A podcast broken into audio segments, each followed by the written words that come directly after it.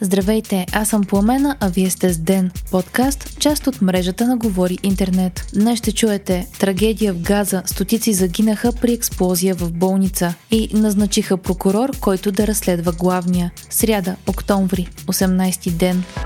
Стотици загинаха при експлозия в болница в град Газа, съобщиха палестинските власти. Те обвиняват Израел за трагедията, в която се предполага, че близо 500 души са загубили живота си. Напрежението бързо ескалира, като хиляди в западния бряг излязаха на протест, а Йордания отмени срещата на върха. На нея американският президент Джо Байден трябваше да се срещне с йорданският крал, египетският президент и с президента на палестинската власт. Израел отрече нейна ракета да е предизвикала експлозията в болницата и обвини организацията Ислямски джихад. Според военните на Израел, ракетата е била изстреляна от гробище в близост до болницата. Тя не е сработила и е причинила щетите върху болницата. По думи на говорителят на армията, израелските радарни системи проследяват ракетите от и към Газа и не е имало огън на израелски сили, който да е ударил болницата. Военните разполагат и с два отделни видеоклипа, които показват, че ракетата не е сработила, както и с запис, на който се чува предполагаем разговор между членове на Хамас, в който обсъждат несработилата ракета. Израелските военни твърдят и, че няма структурни щети по сградите около болницата или директно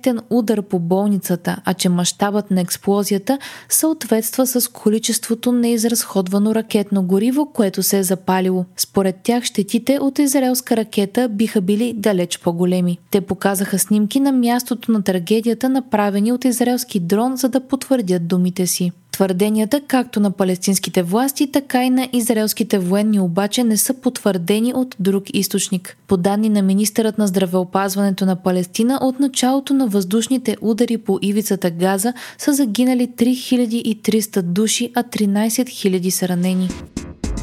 Може би има български гражданин заложник на Хамас, съобщи изданието The Wall Street Journal. Днес премиерът Николай Денков коментира темата, като каза, че в базата данни на Мевере няма човек с името на предполагаемия български пленник на терористичната организация.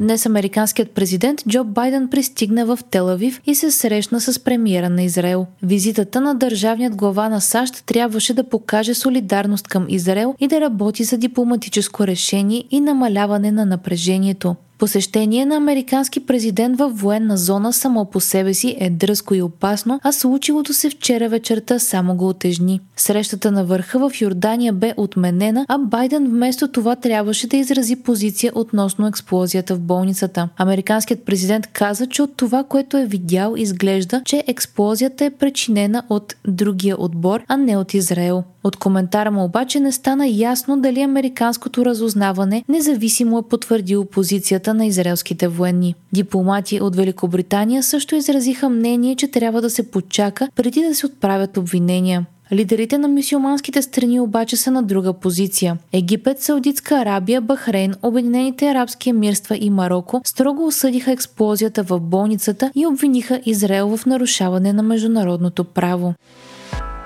Паралелно на срещата между Байден и Нетаняху се състоя и тази между руският президент Владимир Путин и лидера на Китай Си Цзинпин. Това е едва второто посещение на Путин в страна извън бившият СССР от началото на войната с Украина. Държавният глава на Русия благодари на Си, наричайки го скъп приятел. Той каза, че Москва може да изиграе ключова роля във възстановяването на древният път на Коприната. Путин заяви, че Русия не само предлага на партньорите си да използват транспортните маршрути в северните морета, но и да участват директно в развитието им.